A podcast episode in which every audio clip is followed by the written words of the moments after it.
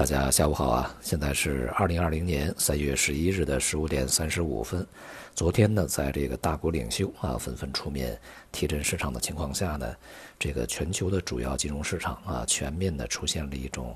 我们称之为啊 Thanksgiving 啊这样的一个反弹行情。昨天晚间呢，我们在这个讨论时候也提示，啊呃，要去关注一下当天晚上啊这个特朗普所。推出的这个经济政策呀，是否会满足市场的胃口啊？市场会否满意？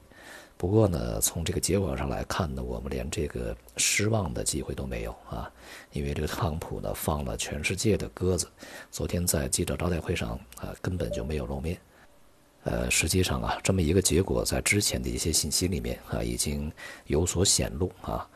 呃，就在特朗普呢宣布了这个事情以后不久啊，美国政府内部呢。一些官员啊，就向媒体透露啊，特朗普如此宣布啊，这个让他们非常惊讶。这个意思其实就是说啊，在美国政府内部呢，其实对于新的一些政策如何制定、如何实施，还并没有研究出一个结果来啊。那么昨天这个特朗普啊，没有出现呢，其他的这个白宫幕僚啊，在回答相关问题的时候呢，也是闪烁其词。其中呢，有一条非常重要的，就是特朗普呢希望啊，将这个薪资税的减免呢一直延续到大选以后。很显然啊，这是为了自己的这个选票来考虑啊。这样的一个指向性啊、目的性太过明确的一个政策呢，恐怕啊，就算是制定出来，最终能否实施，也是一个难度非常大的事情。美国股市在起先啊，一度因为这样的一个这个预期啊，大涨了百分之四啊。但随后呢，盘后啊，到目前呢又重新的回跌，目前呢已经基本上把百分之六十以上的这个涨幅呢重新的又全部抹掉啊。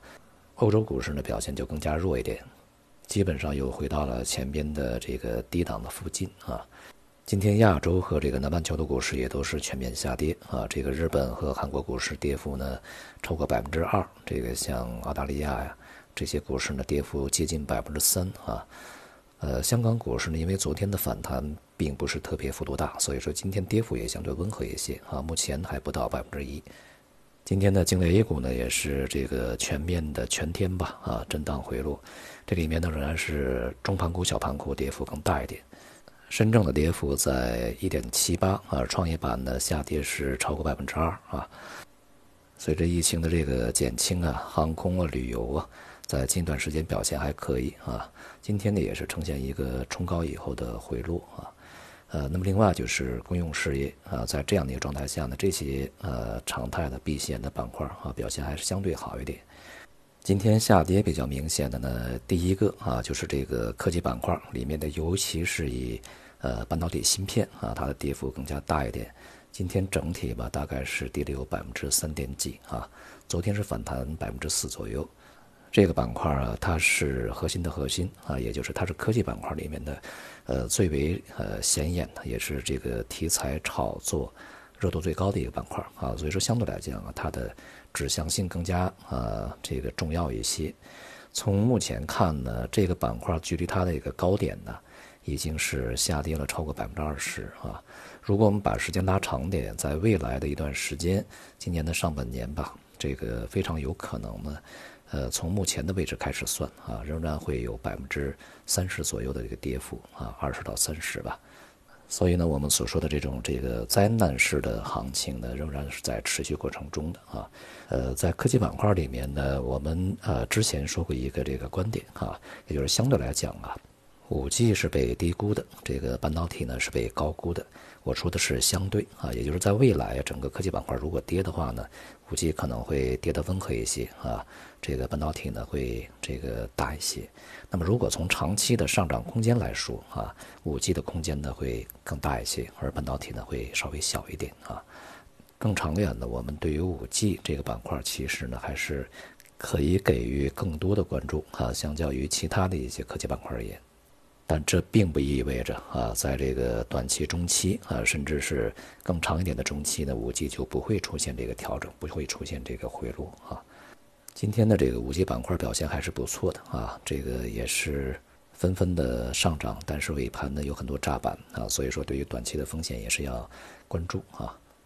呃，另外一个表现这个比较差的啊，就是跌幅比较大的呢，就是券商板块啊。这个板块呢，基本上是在行情初端啊和行情末期呢，呃，用来进行炒作的一个呃很好的板块啊。它整体估值呢，现在也很难啊出现这种跨越式的上升。大体而言呢，应该是一个比较宽幅的箱体震荡的这么一个格局啊。总之呢，这个全球的股市啊获得了喘息机会，但是好像这个气儿呢，并不是那么喘得特别匀啊。目前呢，仍然是处在一个弱势状态，而且呢，在当下啊，因为市场的失望情绪比较高，所以呢，也不排除啊，在近一段时间啊，这个仍然会有下破新低的这种可能性。但是呢，这个无序的这种剧烈的波动啊，大幅的暴跌呢，这种现象出现的概率会越来越小啊，它会呈现一个相对比较稳定的啊，走走停停啊，伴随着反弹的这么一个下跌啊。而 A 股呢，它在目前啊，似乎呢已经将这个顶部啊做得更加饱满啊，未来呢仍然是一个这个下行趋势啊，这个趋势相对来讲比较明确一点，而且呢，这个趋势啊，它是以。年度计或者至少是以季度计啊，这么一个行情，并不是明天后天啊，或者是下一周两周就会结束的事情。原油价格呢，在连续啊两个交易日反弹以后啊，也是逐步的失去了动能啊。其实它这个反弹呢，也都并不坚决，属于这个非常温和的走一步看一步啊那种反弹状态。在现在啊，这个沙特阿拉伯以及俄罗斯啊，这个狠话和这个强硬措施呢，是一招紧似一招啊。一方面，俄罗斯啊扬言我们现在要动用一些国家基金啊来去维持油价有个二三十块钱是不太在意的啊。另外一方面呢，这个沙特呀要远远超过之前他所说的这个产能上限啊，现在基本上是要把这个上限提高到一千三百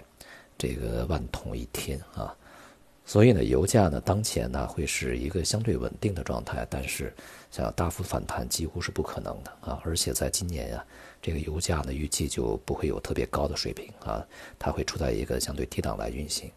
而石油这个问题呢，它一旦出问题，它绝不是小问题啊，它所影响的永远是大的格局和大的一些体系和大的趋势。可以说呢，目前呢，这个油价波动的影响还没有完全的显现出来，在今年接下来的时间里面啊。这个它一定会对全世界的经济啊趋势以及政治格局呢产生非常深远和巨大的影响，而背后呢原因啊以及背后的博弈呢也将啊更加的复杂，当然也将更加的精彩纷呈吧啊。总之呢，今年啊我们不止啊可以去亲身见证啊这么一个这个史诗级的金融市场的大波动啊，同时呢也会见证或看到以前我们从来没有看到过的一些大戏。这些大戏呢将相当精彩，应该说这些大戏从这个一八年就已经开始了啊，一直在不断的上演，我们会一出一出的看下去。当然呢，也会对我们的生活财富呢，也形成非常这个长远啊巨大的影响。油价在近一段时间吧啊，倾向于一个弱势整理，也就是没有太强的这种操作性啊，反倒是其他的一些大宗商品呢。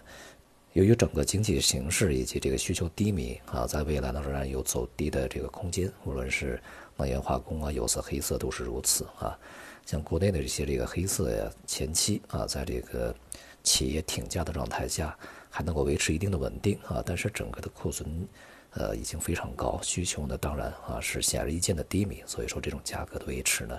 也预计不会太过长久啊。呃，随着全球这个债券收益率啊，包括美国也包括中国啊，反弹以后呢又回落啊，债券市场在今天也是重新的恢复上升。近一段时间呢，呃也一样，这个单边的这种直线的大幅上升呢，预计也难以出现啊。整个债市在高位震荡啊，也就是整个的这个收益率水平呢在低位整理，预计是一个大概率事件。但是整体来讲呢，债券的强势还是可以维持一段时间啊。这种情况下呢，当然这个美元的反弹呢也已经受阻。